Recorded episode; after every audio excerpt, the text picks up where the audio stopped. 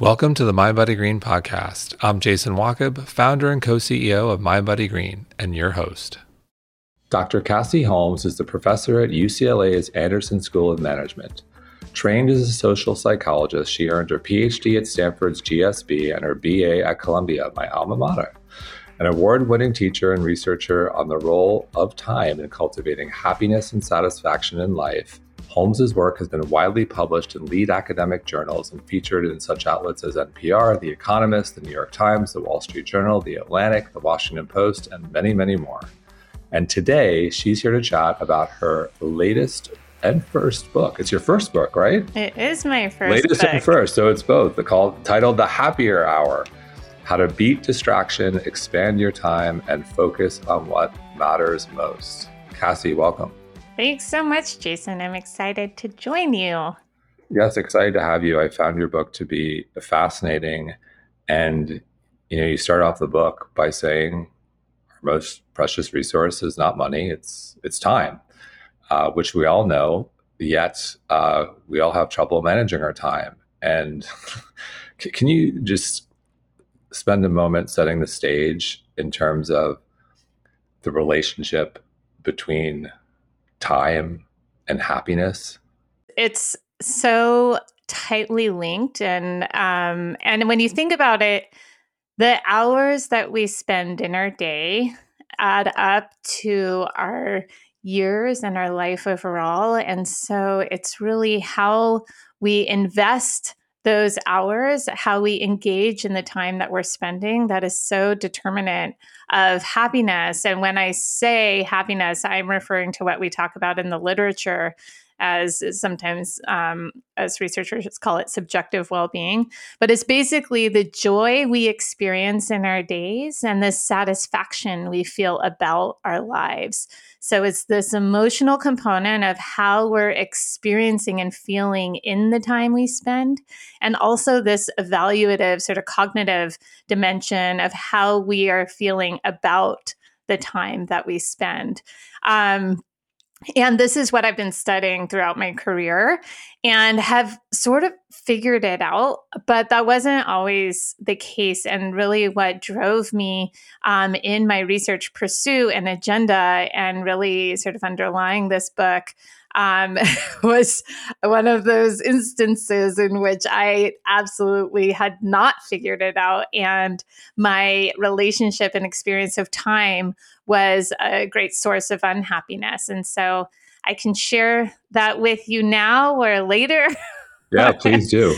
Yeah and so it's it's actually a story that i um, opened the book with um, earlier in my career when i was um, on the faculty at wharton living in philly and it was just one of those crazy days that i'm sure so many people can relate to in the fact that it was hectic and hurried and busy. And I had um, taken the train up to New York that day to give a talk on my research. My presentation was sort of sandwiched within back to back meetings. And then I was rushing to this uh, colleague dinner. Um, and then when the dinner ended, I looked at my watch and I'm like, oh my gosh. And I jumped in a cab. And as you know, being a New Yorker, when cabs were still there before Ubers, cab drivers drive fast, New York cab drivers, and I do not yell, but I was yelling at this guy who was already driving too fast, like, hurry up, I need to make my train. And it was the very last train that would get me home to my four month old and my husband in Philly. And I did make the train, but I remember so vividly, like sitting on the train that night, I was just so stressed and exhausted and overwhelmed. And I was looking out the window, and as everything was passing by so fast, the the sort of darkness, the uh, you know the houses where people were asleep, like I should have been, um, it was all going by so fast, and I was like, I don't know if I can keep up, right? Between the pressures of work of wanting to be a good parent, wanting to be a good partner, wanting to be a good friend, the never ending pile of chores. There simply wasn't enough time. And I wanted more time, mm-hmm. not just to get more done, but hopefully do have the sense of doing any of it well and actually being able to slow down and experience the time that I was spending. And so it was at that moment that I was like, I don't think, I think that time is my biggest limiting factor for my happiness and satisfaction. And this is something that I need to figure out. And at that point, I thought my the solution was clear that I should quit. I should quit my job that I'd worked so hard for um, and move to a sunny, slow paced island somewhere where I would have a whole lot more time to do whatever I wanted. And then I would surely be happier. Um, and then I've actually since gone on to test that before I sort of marched into my chairman's office and told him I was leaving my job. I was like, would I be happier if I had a whole lot more time? Are people who have a whole lot of discretionary time are they happier? Um, and this was, it's an empirical question and actually one that I went on to test. Um, and what we found in looking at what is the relationship between the amount of discretionary time folks have and their happiness, the results showed an upside down U shape. So, on the one hand, those with too little time are less happy. So, the slope is like the end is down on that side. So that was me on the train that night. Um, that is what so many people can relate to is that feeling of not having enough time. And from that, we feel stressed. And from that, we feel unhappy. But what was really interesting was the other side of the graph, where it's also going down. When people had a whole lot of discretionary time in their day, they were also unhappy. And there is such thing as having too much time and digging into like why is that? How could that be? Um, what it, we found is that people well we're driven to be productive. Um, we are averse to being idle and when we spend the hours of our days with nothing to show for those hours or nothing to feel satisfaction from those hours, that undermines our sense of productivity it undermines their sense of purpose. And from that, we feel less satisfied. So that is a clear answer to certainly me on the train that night. And so many in those like crazy moments of like, I don't think I can do it. I should quit. Whatever it is, quitting would be, um, so that I'd have a whole lot more time. And the answer is no it's actually not about having a whole lot more time. And really, it's about how we invest the time that we have. And that is actually what led, I sort of shifted my research agenda to test that question How should we invest the hours of our days? So that at the end of the days, instead of looking back and feeling depleted and exhausted and overwhelmed and unhappy like I did on the train, we look back and even if we're pretty busy, we feel fulfilled and satisfied and excited for tomorrow to do it, you know, to do more. So much to unpack there. And I'm so glad you touched on having too much time because many of us, including myself at various times in my entrepreneurial journey, have dreamed of this day where I'm going to be sipping a margarita on the beach and I can stop working so much. But that leads to you know uh, the same issue and and I, I think there, there's so many studies pointing to declines whether it's cognitive decline or health decline post retirement and it, it makes sense. And so with that said we've got i'm burnt i'm working too much i have too little time and then i've got too much time. So then the question is what is what is the sweet spot? So like i think of it like quantity in terms of the sweet spot and then quality because as you point out in the book clearly all buckets if you will of time are not equated equal you know i think about you know work i think about play i think about purpose i think about kids family there are lots of great buckets but how do you think about quantity and quality and and what is that sweet spot yeah. So in our data, the the graph that I described came out of our analysis um, of the American Time Use Survey, which captures for tens of thousands of working and non working Americans how they spent a regular day. And from that, we calculated how much time they spent on discretionary activities. Um, and we approached that by being quite conservative and just counting those activities that more than 90% of people agreed was discretionary for themselves.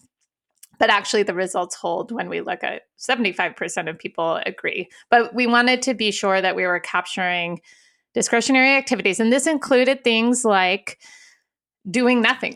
like people, there is a category in the survey of doing nothing, relaxing, watching TV. It also included more active leisure, like exercise, um, playing sports, uh, going to watch sports, going to concerts, watching movies out. Um, and it also included social um, connection, like spending time with family and friends. And what we did was we calculated for each individual in the data set how much time they spend on discretionary activities and their happiness. And from that, the graph showed that at least within this population, and I wouldn't hold my hat on the exact amount, but in that data, we were able to qu- quantify it. What we found was that those with less than approximately two hours of discretionary time were less happy. Those with more than approximately five hours of discretionary time were less happy. And so, uh, your question on the sweet spot that suggests that between about two and five hours of discretionary time, there's actually not a relationship between how much time people have and their happiness. And that gets into it's not about how much time you have so much, except at the extremes. It's really how you spend that time. And I'd also say that actually, in the more than five hours of discretionary time group, the too much time, we actually didn't see that drop in happiness when those folks spent their discretionary time on ways that felt worthwhile and productive. So, ways that felt whether socially impactful, like spending time helping others, or actually really enriching. So, we saw that when people had a really enriching, engaging hobby and that's where they were spending their time that you didn't see this drop off you didn't see that more and more is better but you didn't see the too much time effect. And so I think that this is the quantities are helpful in the sense that it allows us to be more objective, right? So like even in the that sort of crazy period of my life where I had a 4-month-old and was an assistant professor working towards tenure, traveling to give talks, you know, when I was on the train that night, even in that time, and still now I'm like two hours of discretionary time. That sounds like such an indulgence. There's like no way.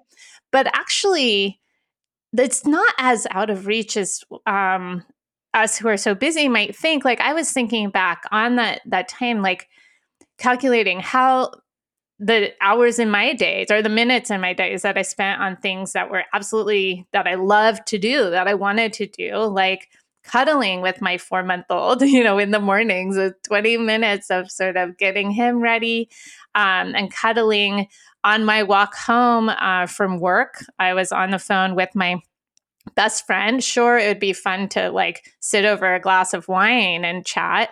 But I had that time talking to someone that I love so much.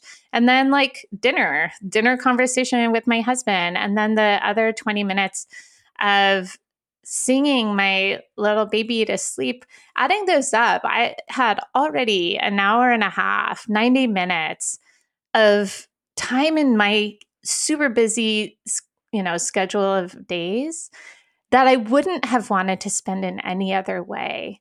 So that's to suggest that two hours isn't totally out of reach. And it's also to suggest, and a lot of um, the answer, the solution to how we invest our time to be happier is yes, identifying the activities that are fulfilling, that are worthwhile for you. And we can talk about some of the ways to do that. But also, when you're spending your time on those activities, it's paying attention so that you're soaking it up and getting, enjoying the happiness that is already there in the time that you're spending. So, between those two, things and we can absolutely and should absolutely unpack them, that's where we can make get the most out of our time and feel as happy as possible with the time that we spend. You know, I think what you describe, you know, you're, you're having a, a, phone call with your friend, you're catching up, you're spending time with your family. Probably a, a time you would describe as, you know, as you did describe it, was happy. It was enjoyable. And then I think about time, and then there are, times in our day, our commute, probably not enjoyable, but they're inevitable it's a reality. If you have a commute, you have a commute. Maybe it's a little bit easier now if you're working remotely or so on. But like, you have a commute, you have a commute. If you're doing school drop off and pickup, got to do it. And so, can you talk about this idea of kind of reframing how we, because you can reframing the parts of our day which are probably not enjoyable, but they are the reality of of our day to day. Totally. And I think even before getting to the reframing of like, how do we make those unfun but necessary activities more fun and feel more worthwhile, it is helpful to talk about how you uh, even identify what those sort of enjoyable, but I would actually enjoyable it sounds somewhat superficial as something that you're moving through, but really happy and worthwhile and fulfilling and satisfying those activities versus the wasteful activities. And the reason actually commuting, um, the data shows that it feels like so unenjoyable is that it feels like a waste of time, like you're trying to get through it. And one of the I mean, research looks at researchers looking to identify worthwhile and sort of happy and unhappy activities use time tracking. So, over the course of people's days, track what they're doing, what activities they're spending their time on, as well as how they're feeling, so that you can pull out and see that on average, the activities that tend to be associated with the most happiness um, are actually social connection from the research. It is time spent genuinely connecting with other people, whether intimately, so physical intimacy is uh, sort of consistently among the heaviest activities, but not a lot of time is spent on it. Um, but spending time with friends and family, those colleagues, even, um, or socially connecting activities. The least happy activities for the average American um, is commuting, to your point. It is also sadly hours spent at work tend to be among our least happy as um, doing housework. Now, that's helpful to understand averages um, based off of the research. But what's more helpful is for each of us as individuals to know for us what are those activities that are most worthwhile. And that is, I suggest folks track their own time. And so I describe um, how to do this um, in great detail in the book. And there's even a worksheet that you can sort of pull off of my uh, website. And it's basically over the course of a week writing down what you're doing, the activities, and not just broadly like work, because as I'm sure you can relate to, some work hours and work activities are more satisfying and worthwhile than others. And not just socializing, right? As you're writing down, it's tell, write down whom you're with and what you're doing. And in addition to that, rating as you come out of that activity, out of that time, rate on a 10 point scale how happy, how satisfied do you feel, how fulfilled do you feel, how energized, and all you can sort of collapse into a singular um, positivity, like happiness rating. And what's so great about this is that at the end of the week, you have this fantastic personalized data set for yourself so you can look across and pull out what are those activities that got your highest ratings. And not only the specific activities but what are some commonalities across those happiest activities? Um, and from that you might see you know like actually when i'm outside i'm really happy. Or when i'm engaging with people one-on-one i'm really happy and it's not just a general group setting. Um, and then you can also see your least happy activities. You can also see what activities you spend on that are sort of a waste and you might be like holy cow i spent a whole lot of time on x.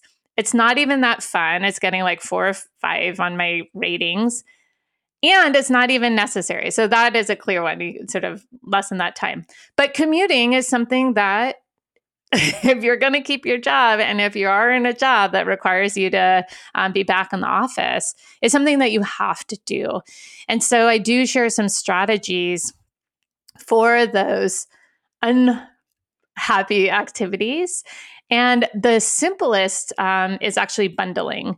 And it's actually not about reframing, it is really about um, what bundling is, is based off of uh, research by um, a wonderful colleague and friend of mine, uh, Katy Milkman. And it's a simple idea, but really effective. And basically, what it is, is you bundle something that you don't want to do that is unfun, like commuting, and you bundle it with an activity that you do want to do that's enriching and fun, like talking to a friend, so social connection, uh, or listening to a podcast. There you um, go. exactly. Or listening to an audiobook. Um, you know, actually, in doing the work on uh, among folks who don't feel like they have enough time to do what they want to do, I ask them to complete the sentence I don't have time to. Reading for pleasure is one of the sort of top activities that people say they don't have time to do. Um, but if on your commute, every time you're in the car, you were listening to an audiobook, then you do get through books. You get through a book or two um, every couple weeks. And with the listening to podcasts, instead of a commute where you're sort of shuffling through channels and sort of getting through the time in a podcast, you learn something. It's enriching. And so you like, I mean, I'm sure folks have had that experience. Like you actually even get to work, but you stay in your car a little longer because you want to hear the rest of what's being said. So all of a sudden, that time that felt like a waste and that you're just trying to get through feels worthwhile and it's enriching. And so that is a very sort of simple but effective strategy um, to make that time more fun. So if you look at meaningful IRL connection, whether it's with a loved one or friend, that seems to be near the top of the list in terms of that I'll put it in the happy bucket and then commuting it, it, seems to be lower on the list for, for everyone. I'm curious, where does exercise sit? Exercise is an interesting one. Uh, in the average American bucket, it falls on the more positive side. Um, but that is uh, what is, I think, more helpful is looking at all the research that shows just how positive of a mood booster exercise is, not only because that research is looking at um, the the time tracking research is looking at how you feel while doing it um, but the thing that exercise does is it has, and this is actually a wonderful observation that comes out of um, folks doing their own time tracking, is you see that like not only like oh you you can look at like what activities made me happy but you also see patterns like what days did i see like on average higher happiness ratings? Oftentimes you can like pick up it's like oh the whole day is on average happier after I've exercised in the morning or after I've gotten a good night's sleep. So you can see some of these really wonderful carryover effects. So exercise is, is um, something is an activity that has been shown empirically to be a mood booster. Um, it helps offset anxiety, helps offset depression, and it increases self esteem. Um, and it's actually so in uh, we didn't talk about uh, that actually this book came out of a course that i developed for mbas at ucla applying the science of happiness to life design. And uh, in the course i give these assignments each week experiential assignments. So um, that my students can experience the interventions that science has um, sort of uh, empirically validated, but so that they can feel the experience themselves. And in Happier Hour in my book, I give these assignments. Of course, you know, readers don't get a grade like my students do, but they do get the experience of it. And one of the assignments I gave my students is to exercise for a week. Um, and uh, so that folks can experience the impact. Um, and it is it is a significant impact. Um, and also actually picking up on looking across the patterns of my students' data. Exercise, yes, but also figuring out for you as an individual what is the form of exercise. And for me, it also involves getting outside. Um, and research shows there's actually this really fascinating study that came out of the UK that used geolocation data and so they could see at, at, across, um, I think it was like hundreds of thousands of people where they were at any moment. And they would ping them and ask, How happy are you feeling right now? And what they saw was a significant influence of simply being outside compared to in being inside and a significant positive influence. So people are happier when they're outside. And yes, people are even happier when it's sunny out than when it's bad weather. They're even happier when they're in a natural environment than versus an urban environment. But pulling those effect sizes away, simply being outside has its own mood boosting effect. Um, so exercise is good. And also, as I mentioned, I ask people to complete this sentence. I don't have time to. So reading for pleasure is a is a is one of the frequently mentioned ones. What is actually most frequently mentioned is exercise. Exercise is that thing that people neglect when they don't feel like they have time. Not our audience. They're out there. And so and so I'm curious is there a relationship between duration of exercise and happiness? In other words, so in the same way you start to have diminished like are there do, do you at a certain level of time do you have diminishing returns on all activities you have diminishing returns but is it like if you can do an hour like anything after an hour does it does this max out yeah i don't i don't actually know if they have shown i mean i do know that the um guidance is at least 30 minutes of exercise a day. Um, but I don't know. I think that's more to get people doing it as opposed to what's the direct effect. So I'll just say I actually don't know um, uh, more specifically about the the perfect amount of exercise. Well, eh, it's probably similar to what you said before. It's it's it's too much and too little as I think about the problem with time, too much free time, too little time, exercise for five minutes probably not going to have the impact you want. And if you exercise for six hours, that's that problem may, may also not have the type of impact you're looking for in terms of your happiness. Yeah, but I mean, I wouldn't actually put the lower limit on it. I think any exercise is good, um, particularly, and if it given that for many, maybe not your listeners, for many, the barrier is this sense that I don't have enough time.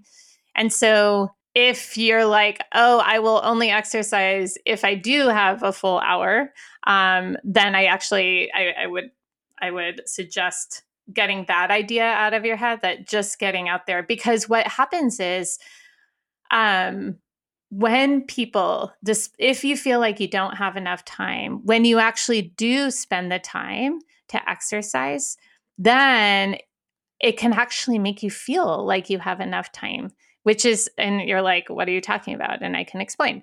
So, what time poverty is, it's this acute feeling of having too much to do and not enough time to do it. So, with that, it's a feeling, right? It's a subjective sense of not having enough time being limited from being able to do what you set out to do. Both of those are subjective. Like being what you set out to do is up to you and the list that you make.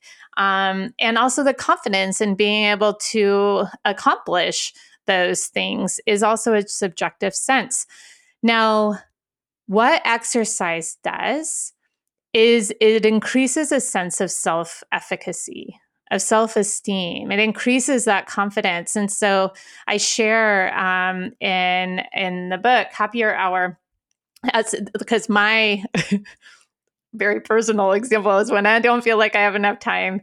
Going for a morning run is one of the first things that gets kicked off my list.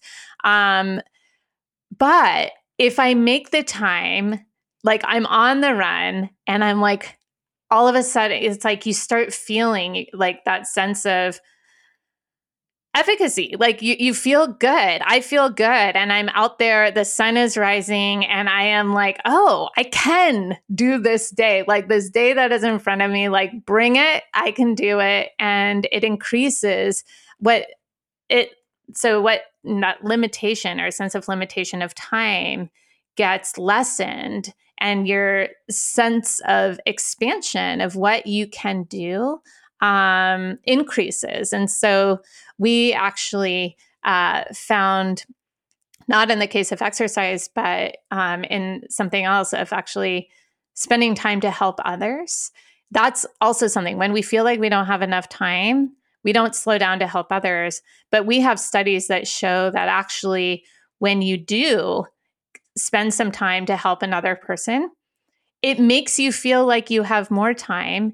And the reason is because it increases your sense of self efficacy. You're like, oh my gosh, I was able to help this person and accomplish a lot in the time that I spent. And that expands your sense of how much you can accomplish in your time more generally, increasing your sense of time affluence. Yeah, I want to stay on that. I think it's so interesting because I, I, keep on coming back to, to quality and is it is all time created equal. You know, like the example you use, if I spend an hour volunteering, it, it, one, I think I think what you said about perception is fascinating, and then two is to me that time doesn't feel like it's equal to maybe a commute. That if I'm volunteering and getting great fulfillment out of that one hour, that's like worth three hours. Or, uh, you know, I'm curious about novelty and you know the awe that you experience if you have if you have an awe moment or an event that is really novel and fulfilling seems to me like maybe that's not shouldn't be weighted like the mundane of the everyday it, it, does that make sense totally and then i'm excited that you brought that up because it's something that uh, i think is needs to be addressed because yes novelty is good. And let me explain.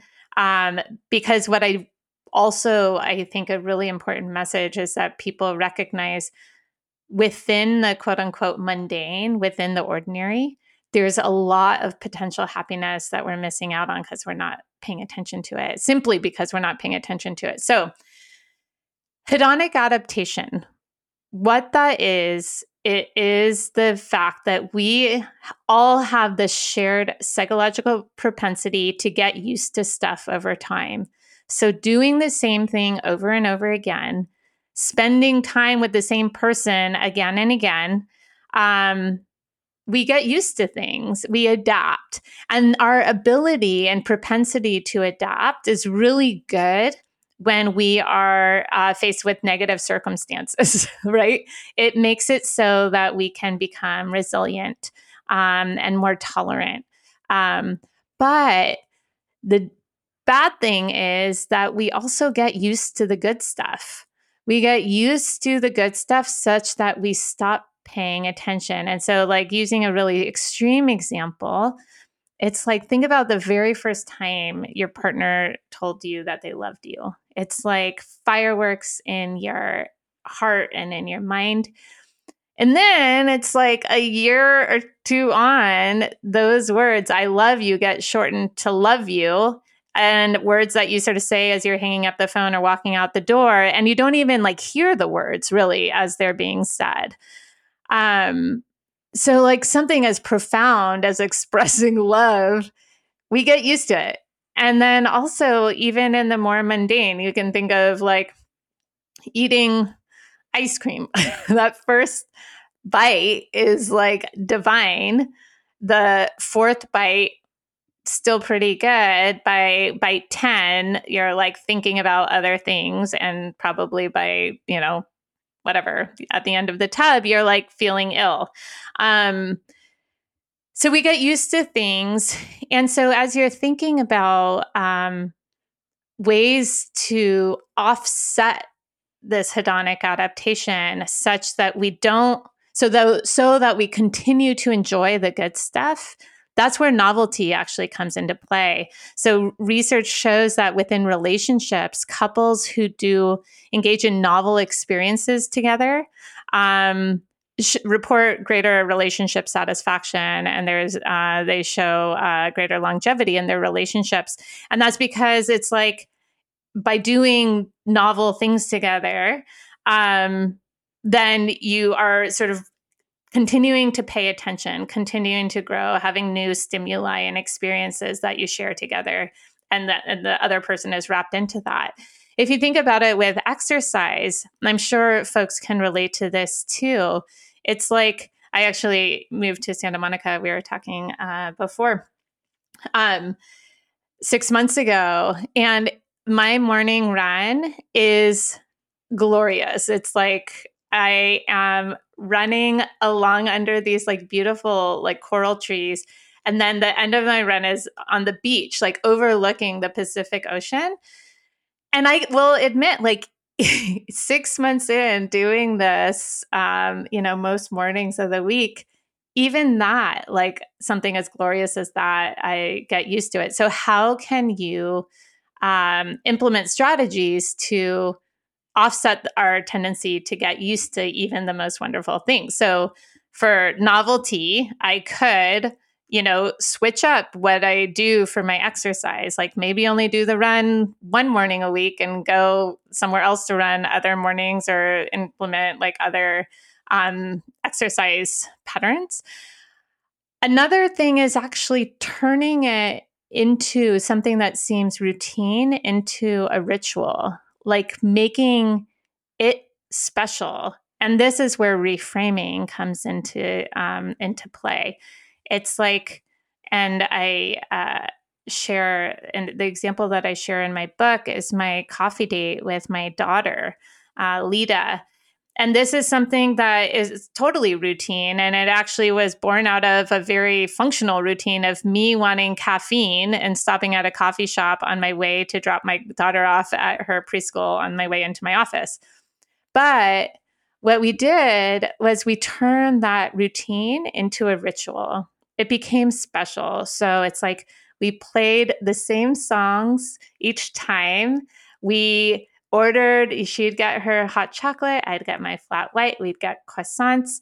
And the, you know, hipster coffee shop folks who like were initially really mad that we kept like messing up the cool vibe of the place, they even came to like be part of this ritual and they um and it was special time and we talking about quality of time this is 30 minutes each week it's not a whole lot of time but it is so connecting because this is this time that is just she and I together.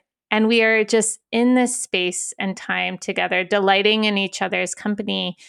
And by calling it a tradition, calling it a ritual, it, it pulls our attention in because it is meaningful and special. And that 30 minutes colors a lot of other time I spend throughout the week. So it's like we look forward to this time, both of us. So even leading into the 30 minutes, there's happiness. Coming out of the 30 minutes, there's happiness because we sort of reflect on it and talk about it.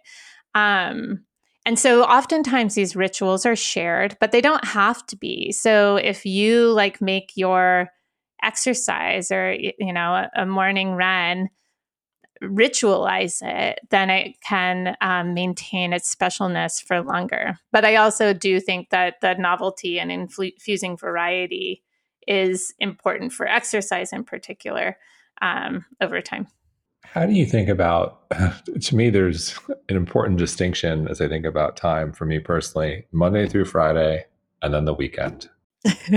I would discourage you away from that um, framing because what it is that it sounds like it's having you do is sort of to get through the week for the weekend.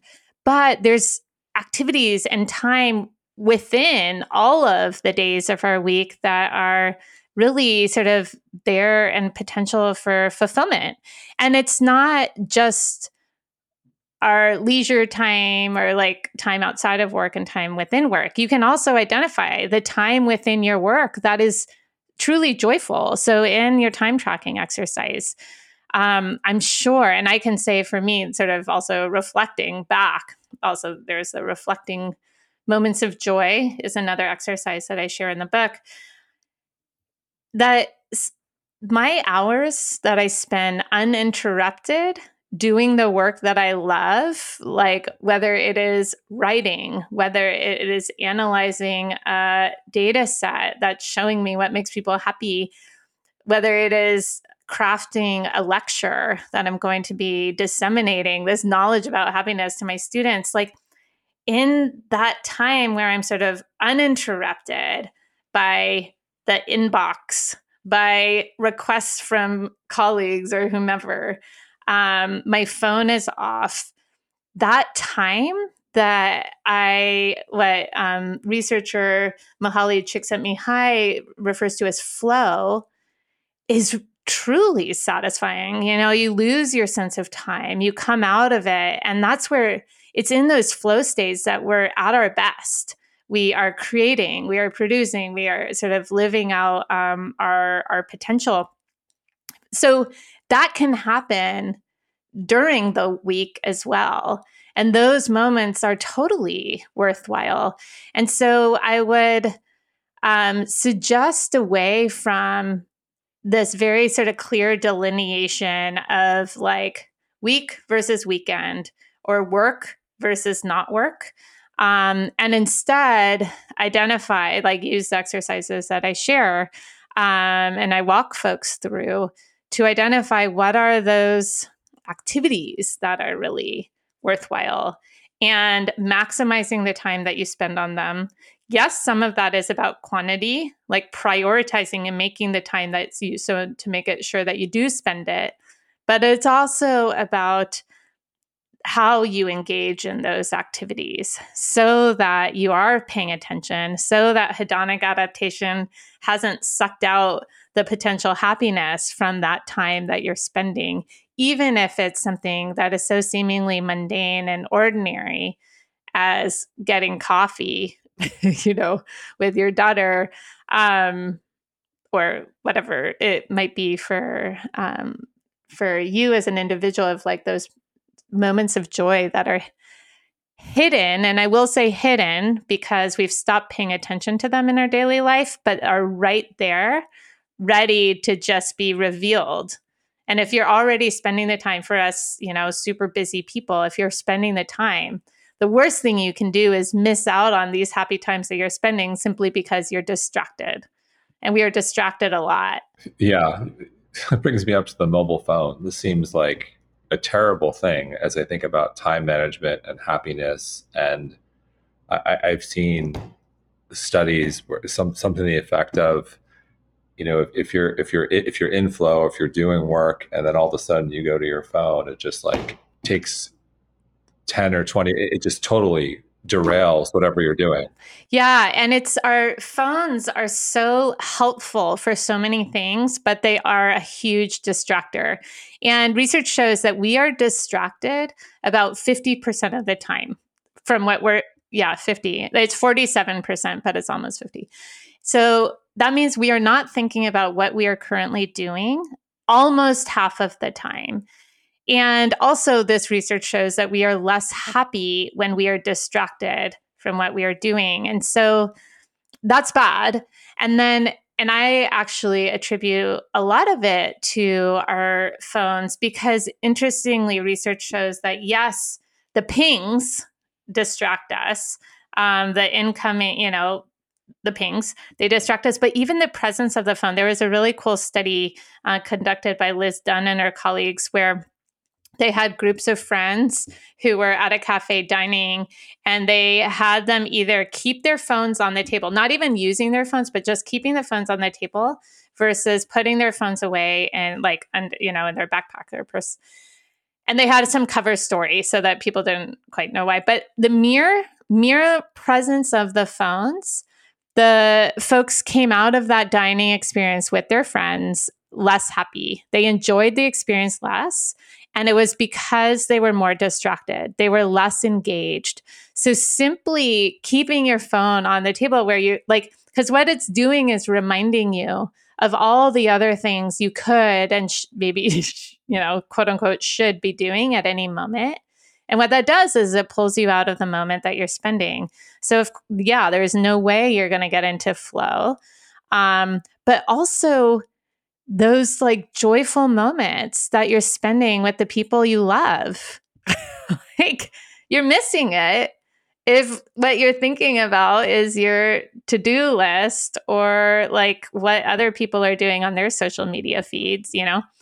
So yeah it, it's really important to manage that distraction um, so that we enjoy the happy time that we are spending.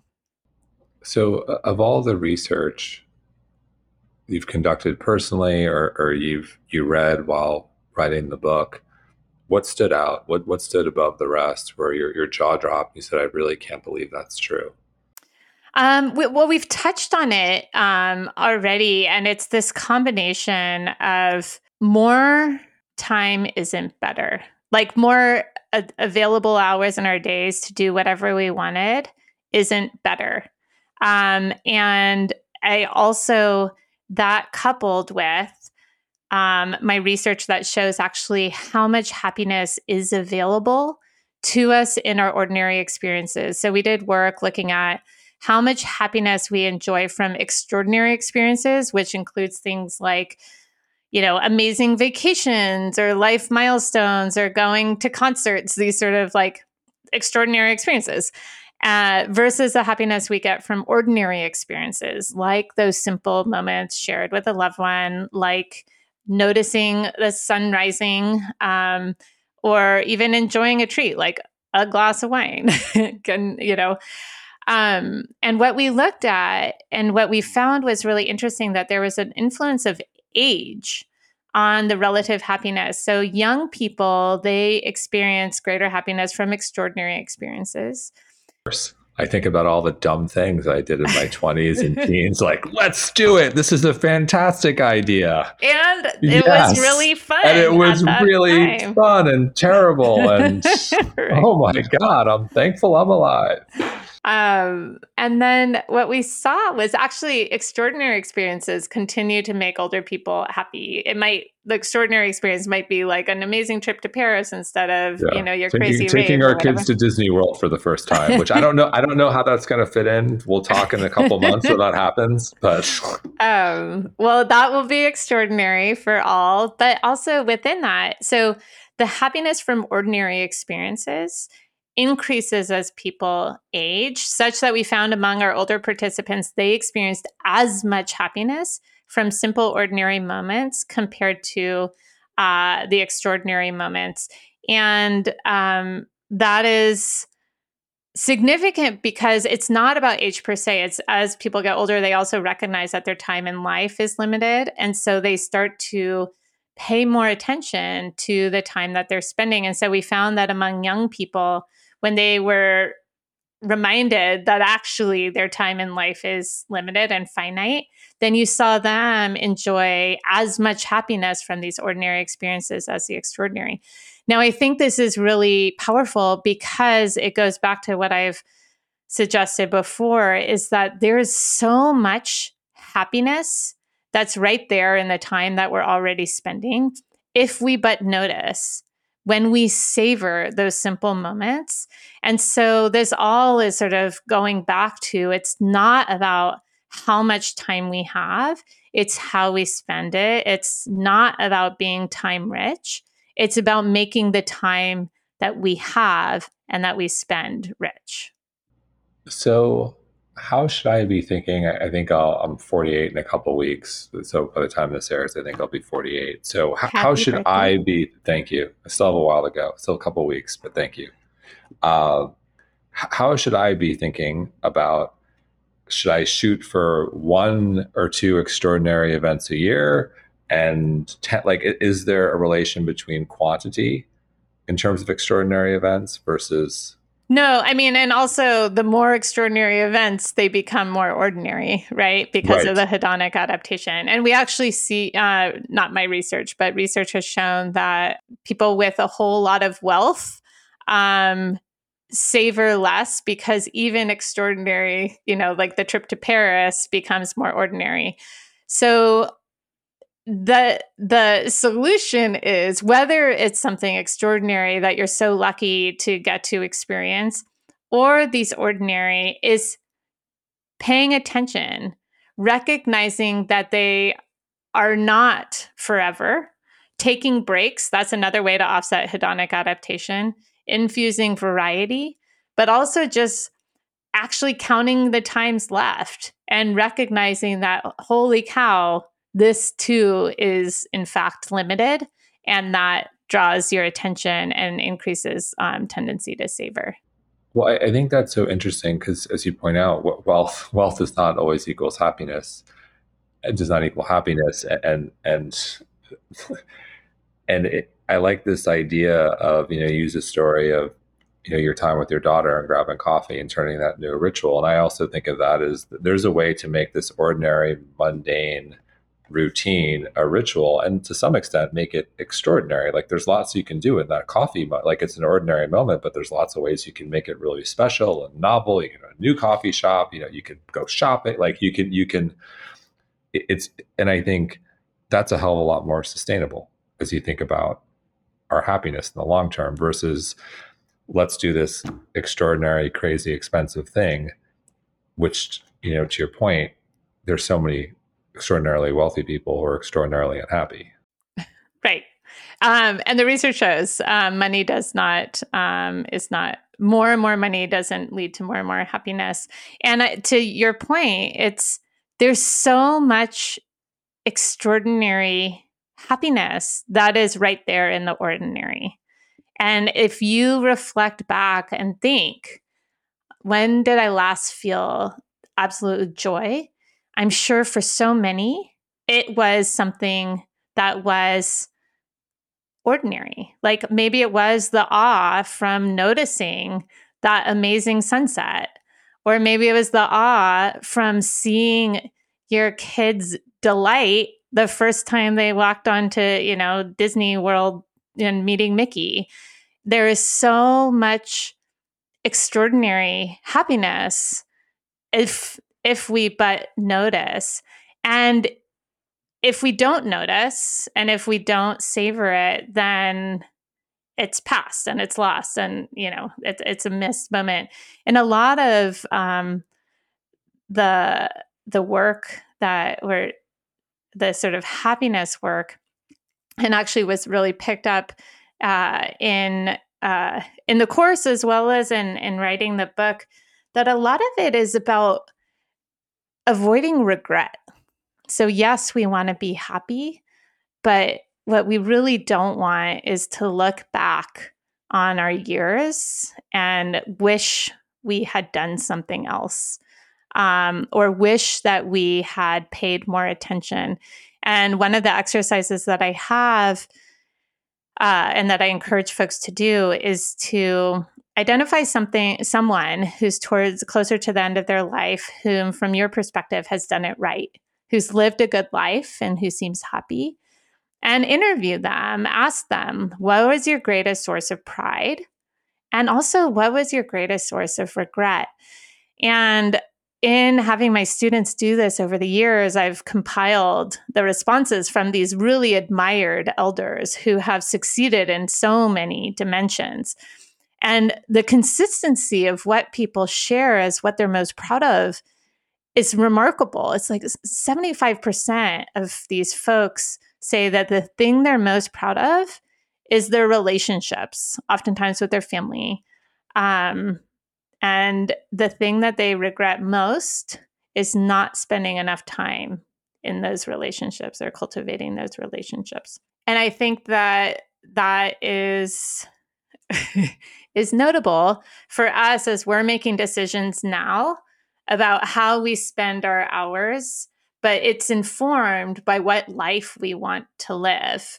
Um, and taking that broader perspective. And we have found in my research that people who actually take a broader perspective of their time, thinking in terms of their years and their life overall instead of hour by hour, they're happier because actually and they also uh, report greater meaning in their life and greater satisfaction in their life.